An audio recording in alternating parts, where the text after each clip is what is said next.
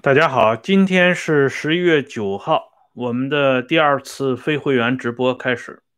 啊，今天啊，开始我们讲一个小小的系列，就是讲上个世纪四十年代中后期，这发生在毛泽东和蒋介石之间的一场生死对决。为什么抗日战争打了八年才结束，而国共对决居然三年多一点的时间？就宣告结束呢？这里边隐藏了很多的复杂的原因，其中呢，这个美国、苏联这两个大国之间的博弈和他们在背后的一些交手，我们这个系列暂时不予涉及。我们现在呢，只从内因上边找结果，就是说这蒋介石阵营和毛泽东阵营，他们各自都发生了哪些的变化？多年以前。我曾经接触过一位前辈，他给我讲述了这么一段往事。在他很年轻、很年轻的时候，有一次家里迎来了一个大干部，这个大干部就是后来平步青云成为中央常委的陶铸。那个时候，陶铸正率领大军南下，途经他们家，为了感激他们家的救命之恩。专门带了四个警卫员上门答谢。我这位前辈那个时候还是一个标准的年轻人，小伙子。他向陶铸啊传递了他想参加革命队伍的愿望。陶铸当时问了他一句话，他说：“你知道革命最重要的是什么吗？”这个我这个前辈他没有答上来。然后陶铸告诉他，革命最重要的。是抓住宣传舆论这件事情，让他记忆非常深刻。后来他到了团中央工作的时候，又有幸啊在胡耀邦手下工作。胡耀邦曾经对包括他在内的一大批年轻人说过类似这样的话：说宣传阵地任何时候都不能丢掉，它是我们党和革命的命根子。所以，从这两位无产阶级革命家的论述里边，我们就可以看到舆论战，这是一个多么重要的武器。谁打明白了舆论战，可能谁就取得了民意，那么也就所谓的得民心者得天下。虽然这个民心在一定程度上是被愚弄过的，可是大家明白的时候，早已。白云苍狗，沧海桑田了。那么现在呢，我们就从头说起，说一下伟大领袖和国民政府主席蒋介石之间的第一轮舆论战。这个事情啊，发生在一九四三年。看一下这本书《潮流与点滴》，作者叫陶希圣，他曾经担任过。国民党中央宣传部部长，这是一个很有名的学者。学者，一九四三年，蒋介石写过一本书，叫《中国之命运》。那个时候，抗日战争前途已经出现光明。蒋介石率领的国民政府，让中国在国际上取得了从来没有过的平等的地位。这一点。从当时青年学生对蒋介石的那种欢呼，也能够看出端倪。所以，蒋介石在面对中国即将取得胜利的大前提下，何去何从？他写了这么一本书，叫《中国之命运》。这个最主要的观点还是取自于孙中山的那个观点，就是国家的命运是由国民。来决定的，有什么样的国民，就会有什么样的国家，啊，就是这么一个观点。那么，蒋介石这本书写好之后，由当时在侍从时任职的陶希圣进行辅政，所以这本书后来在国统区大范围内的出版了。可是，当这本书飘到延安的时候，毛泽东来脾气了，啊。因为毛泽东一看中国之命运能由蒋介石说了算吗？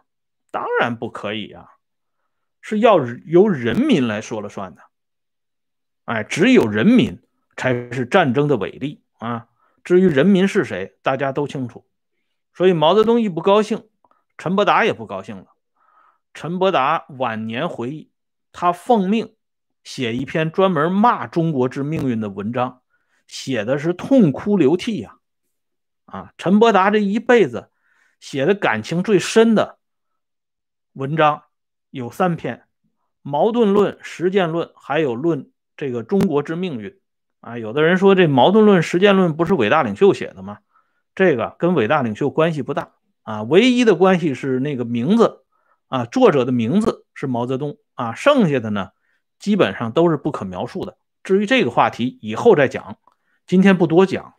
这个中国之命运出来以后，草稿送到毛泽东那里，毛泽东给加了一段话。这段话啊，陈伯达到晚年的时候还为之击节叫好，说不愧是主席呀，真的是大手笔啊！加了这一段话以后，整个文章熠熠生辉呀，一下子就把这个要害给打中了。加了哪段话呢？毛泽东。先荡开一笔，他说这本书啊，名字叫《中国之命运》，可是很多人都觉得奇怪，为什么要由陶希圣来担任校对？因为这个陶希圣曾经参加过南京汉奸群啊，鼓吹日本法西斯，反对同盟国，而直到今天，在思想上仍然与汪精卫。有着千丝万缕的联系的这么一个臭名昭著的陶希圣去校对这本《中国之命运》，哈哈，那么就让我们百思不得其解。难道蒋先生的作品非要借重陶希圣的文章去宣传不成？总之，所有这些也都是很奇怪的事儿。其实最感到奇怪的。是毛泽东的这篇文章，他的立意。我们知道啊，中国有一句老话叫“对事儿不对人”。说的一番话，讲的一番道理，你别看他是岳飞说的还是秦桧说的，对吧？你只需要问他是说的是真的还是假的，正确的还是谬误的，这个就足够了。可是呢，毛却七勾八扯。啊，把陶希圣当年的一段往事给挖了出来。陶希圣确实有这么一段啊，所谓不光彩的历史。他追随汪精卫他们，啊，跑到南京、上海去，想参加那个所谓的和平运动。可是后来陶希圣发现了内幕的一些情况，认为日本是要鲸吞中国，所以他和高宗武他们。就一起上演了一个著名的高陶事件，啊，陶希圣自己的解释是喝了一口，发现这是一杯毒酒，于是呢，我就不喝了。他有这么一段弯路。那如果说到弯路的话，啊，这个属于认识问题，对吧？他没意识到日本人当时是一个什么样的企图，对吧？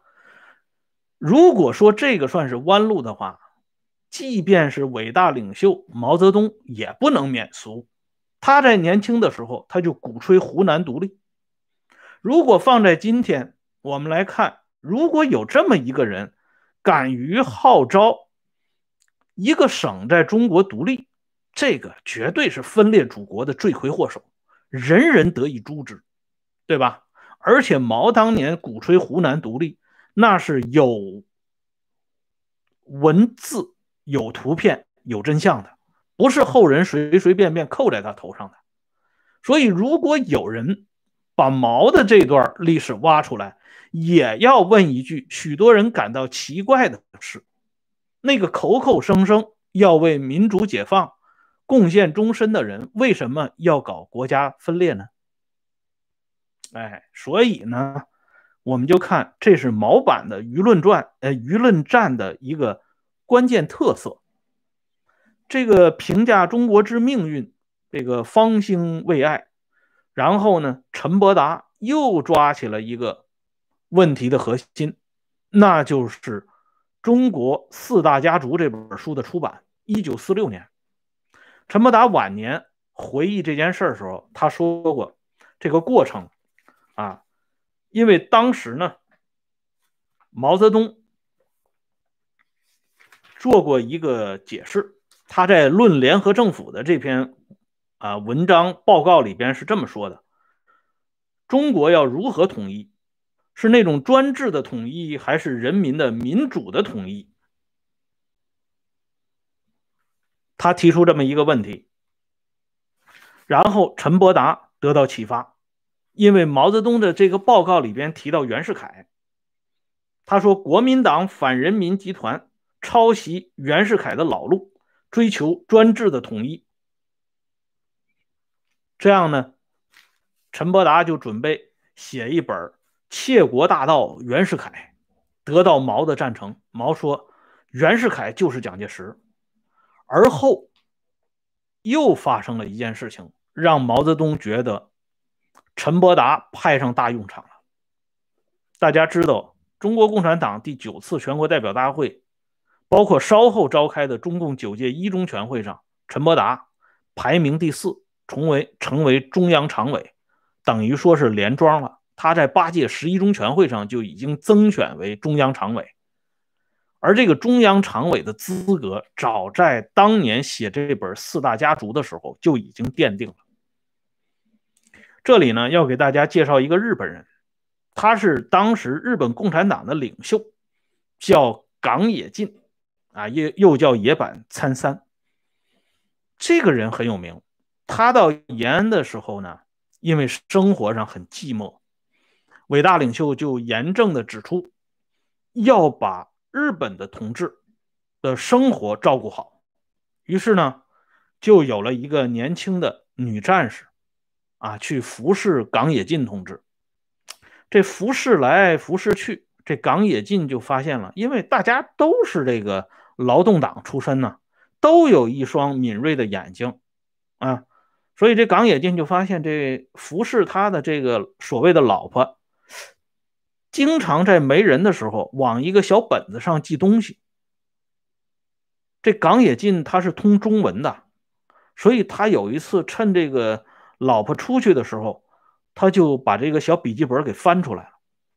翻出来一看不要紧啊，原来他的这个枕边人每天往这个本子上记的都是 冈野进每天的活动状态啊。今天老冈去哪儿哪儿了？明天老港又跟谁谁说话了，啊，完全是一个起居注啊！哎，这港野进一看他就来脾气了，他马上就向中共中央反映，说怎么为什么要派这么个人啊到我身边呢？但是中央非常淡定啊，主要是体现在伟大领袖，伟大领袖面不改色心不跳，然后呢打了个招呼，说看来这个战士啊还是很年轻啊。对待冈野进同志这个生活的照顾呢，啊，没有经验，所以呢，你们两个先离婚吧，啊，呃，中央还会再派一个女同志来这个照顾冈野进同志的生活。后来派的这个女同志，中央特别交代冈野进，说这个女同志好啊，这个女同志不识字啊，她不认识字儿。这冈野进一听就明白了，因为大家都是啊。圈子里的人，这一句不识字啊，就放心了。于是呢，冈野进投桃报李，送给伟大领袖一个礼物。这个礼物是什么呢？是一九三九年，日本人就是日军当时他这个宣传机器编造的一个关于蒋介石政府的一套一整套的谎言，就是所谓四大家族的初本草稿。所谓蒋宋孔陈四大家族，最早是日本人喊出来的，而且在那里边呢，日本人就告诉中国人：你们为之维护的国民政府，这些首脑们都是一些什么东西呢？比如说这位国舅宋子文，你们知道吗？他在美国有七千万美元的存款啊，他哪来的这么多钱？老百姓能攒一块大洋，都是了不得的功绩。可是人家有七千万美元啊，折合成袁大头那是多少钱呢？哎，这是瓦解中国军心民心的一个利器。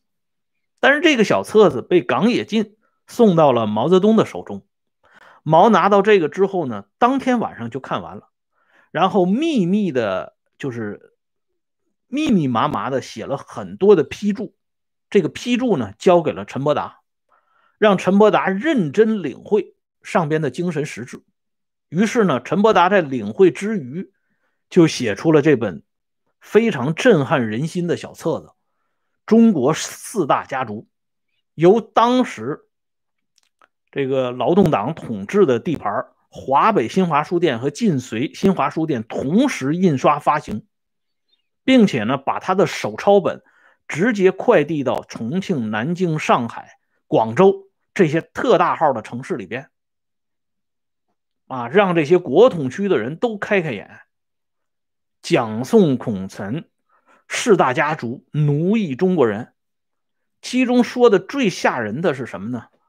就是数字，啊，什么数字呢？我们来看一下啊。他说蒋介石、孔祥熙、宋子文，包括宋美龄。和陈果夫、陈立夫兄弟，他们一共拥有着中国两百亿美元的巨大财产。这句话呀，可不得了了啊！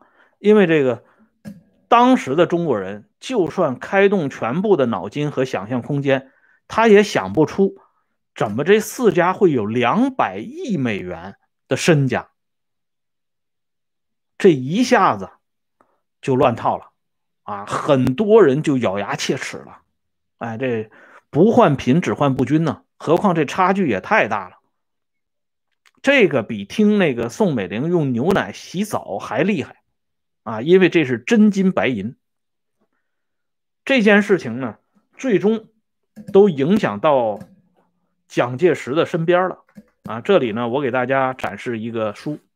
叫陈布雷外史，这里边披露了一条，就是蒋介石提到陈布雷的时候是这么说的：蒋介石说，我要讲一件事有人曾经向我进言，说让子文、孔先生、果夫和利夫，再加上夫人，拿出五亿美元来用于国家，这是什么话？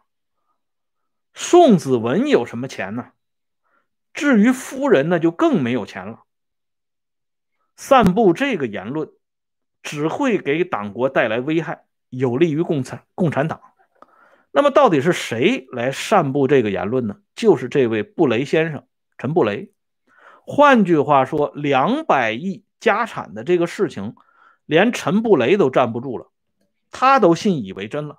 居然让宋子文、宋美龄他们捐出五亿美元来，为国家建设做一个支援，这蒋介石能不生气吗？问题是，咱们就说这宋子文也好，宋美龄也罢，他们到底有多少钱？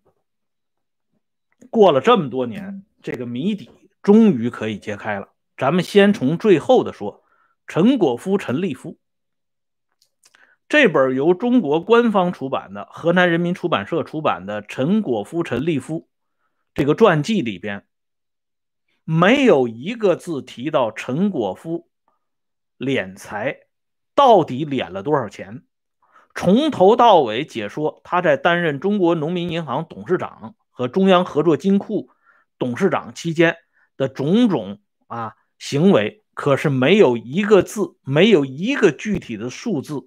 提到说陈果夫到底捞了多少钱，最后不得不自己给自己下台阶，加了这么一句话。他说：“陈果夫尽量把农民银行办成具有陈家特色的专业银行。如果不写上这话，估计送审都通不过。”哎，这是事隔多少年之后，中国官方编撰的。都根本提不出陈果夫、陈立夫有多少钱，而我们知道，一九五一年陈果夫去世以后，陈立夫失宠，到美国，自己办了一个小小的养鸡场，然后雇了两个工人啊，帮他这个打理。然后这个鸡蛋他要自己开车送到副副食品商店去出售。如果这个陈立夫真的有那么多钱的话，他还会干这种事情吗？这是一个简单的不能再简单的常识。那么，通过陈立夫、陈果夫兄弟被泼脏水这件事情，我们就撕破了所谓蒋宋孔陈四大家族有两百亿美元这个天文数字这个谎言的一角。当这个谎言的一角一旦被撕撕破的时候，我们再往纵深推进，就会发现，整个这本四大家族真的是漫天扯谎。那么他还有哪些撒谎的地方呢？咱们明天接着说。感谢朋友们上来收看和支持啊！下面呢，我把这个会员链接给大家发一下，感兴趣的朋友可以。随时加入温相说时政，每天都有更新。